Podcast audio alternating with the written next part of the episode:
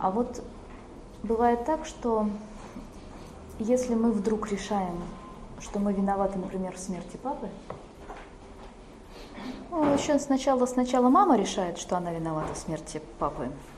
Угу. А потом дети, глядя на маму, решают, что нет, все-таки, наверное, они. Потому что нечего маме так страдать. И обычно решают себя как-нибудь наказать. Дети очень любят это делать. Дети это мы с вами, независимо от возраста. Наказываем себя всяким разным способом, саботируя собственную счастливую жизнь.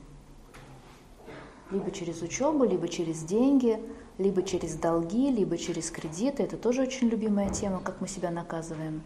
Либо через болезни, либо через невозможность личных отношений, какие-нибудь неудачи вечные, либо еще что-то, либо работы. Мы обязательно найдем место, где мы будем саботировать свою собственную жизнь. Просто потому что вдруг однажды мы решили, что мы каким-то непонятным образом причастны к судьбе другого человека, даже если это собственный папа.